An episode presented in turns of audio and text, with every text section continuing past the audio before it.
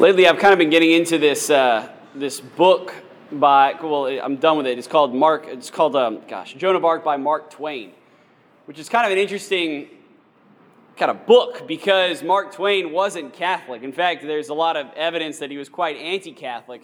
But throughout a lot of his work, he, he really, especially in, in this book, he just highlights and really explains just the sheer incredible glory of Joan of Arc, who in himself is just a fascinating character.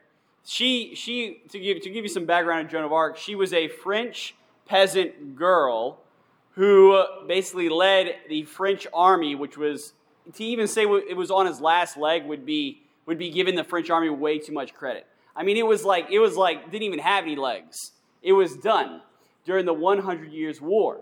See, the English at one point in the 1400s invaded the French kind of nation, if you will.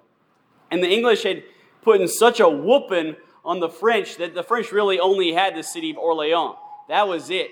And pretty much in the midst of kind of the, while the France was just this basic corpse, Joan of Arc was raised and overcame basically the, the English oppression ended up basically reclaiming the whole nation of France by her own valor. But what's so interesting about Joan of Arc is that Joan of Arc couldn't read, she couldn't write. She had no military training whatsoever. She was not any, she in no way attended any type of French France or French equivalent of a naval academy or an Air Force academy or an Army academy. She did nothing of the sort. And yet, because of her incredible devotion, the Lord used her to ultimately lead basically men into battle and always come out victorious. But to me, that wasn't really, I mean, while Joan of Arc is by far, I think, the greatest military tactician in history, uh, I don't think that's what Joan of Arc is, is, is really great for to me. What amazes me about Joan of Arc is that Joan of Arc maintained her innocence while being blamed for being a heretic by the clergy at the time. People like, sadly, me. All right, so what happened? Joan of Arc had these visions and had these had these like very profound mystical spiritual experiences from a young age from 10 11 12 years old all the way up till she ultimately was burned at the stake at age at age 19 and what's interesting about her is she had these, these incredible visions. She had these incredible these incredible clear ideas of what it means to basically a follow the, follow the lord and to fulfill the lord's will. And what's so interesting about that is that while she had these incredible visions, which gave her great courage, great bravery, great strength, she was the perfect embodiment of ultimately Jesus' prophecy in Jesus' sermon right here in the Gospel of Matthew. What does Jesus say? I have given you, Father, Lord of heaven and earth, for all those you've hidden these things the ways to victory, the ways to follow the Lord, the ways to be faithful. You've hidden these things from the wise and the learned. You have revealed them to what? You have revealed them to little ones. You've revealed them to the inconsequential. You've revealed them to the peasant girls. You've revealed them to, to Palestinian, you know, very, very young girls like the Blessed Virgin Mary. You've revealed them to the little ones. This is the story of the gospel. The Lord does not call the equipped, He equips the called. The perfect example, of course, is the Blessed Virgin Mary. No training, didn't know how to read, didn't know how to write. She, was, she was, too was a peasant girl. Ended up being what? The greatest creation God ever made. Another, another great example, the apostles. These guys were bumbling idiots. I mean, these guys were, were just these like crazy, these fishermen who had no idea what was going on, didn't know what was happening. And then what ultimately happened, the Lord continued to pour out grace upon grace upon grace. And these 12 men end up going forth and founding the greatest religion in the world. Time and time again, Jesus reveals and Jesus reminds us that no matter how inconsequential we are, no matter how ill equipped we are, no matter how, how unprepared we are, He can continually give us the grace to overcome. Continually give us the grace to follow him and can continue to give us the grace to do great things.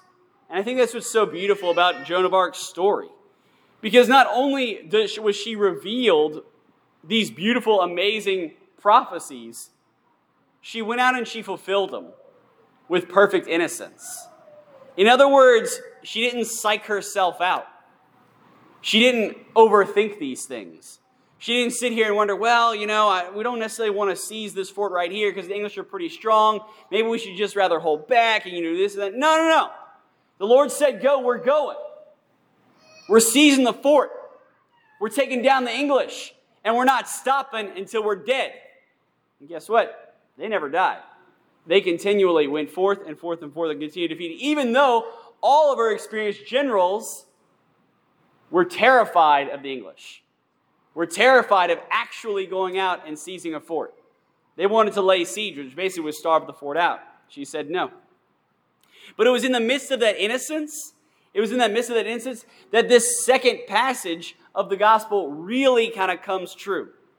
What does Jesus say? Come to me, all you who labor and are burdened, and I will give you rest. Take upon my yoke upon me and learn from me, for I am meek and humble of heart. My yoke is easy and my burden light. You see, to me, as I mentioned a little bit earlier, Joan of Arc wasn't just great because she was a phenomenal tactician, an amazing leader of men, just a, all in all, just a phenomenal woman. That was not what made her great. What made her great was that whenever it came time, ultimately it came time to, to basically it, it's hard to even comprehend. But whenever it basically came time to crown her king, her king all but abandoned her. Just quit on it. To the point where the king actually let Joan of Arc, the only reason why he was king in the first place, because he was too much of a coward to actually take his men into battle, the only, the, the, allowed Joan of Arc to be sold to the English. Pretty terrible. And then what happened? She gets tried by the English clergy, all of whom were corrupt. And ultimately, they lambasted her over and over and over again to try and get her to confess to being a heretic, to confess to being a witch, to confess to ultimately being this kind of sorceress that used this satanic power to overcome the English and basically make the French great. Not only did they lambaste her and interrogate her, they put her in a dungeon. And they made her sleep in men's armor, armor, basically the armor that she always wore. And in doing so, by being in a dungeon and made, and made to sleep in men's armor, they, they also didn't really allow her to eat any food. For a year, she lived like this, essentially in solitary confinement, only being brought out to be interrogated. And what's so beautiful about this whole thing, this whole passage, is while she's getting beat up time and time and time again, two things emerged. One, she was meek, and she was humble of heart. And because of her meekness, because of her innocence, the clergy couldn't touch her. They couldn't, they couldn't get to her. They couldn't ultimately convict her of being a witch. But also, too, and this is what amazes me the most about this whole thing.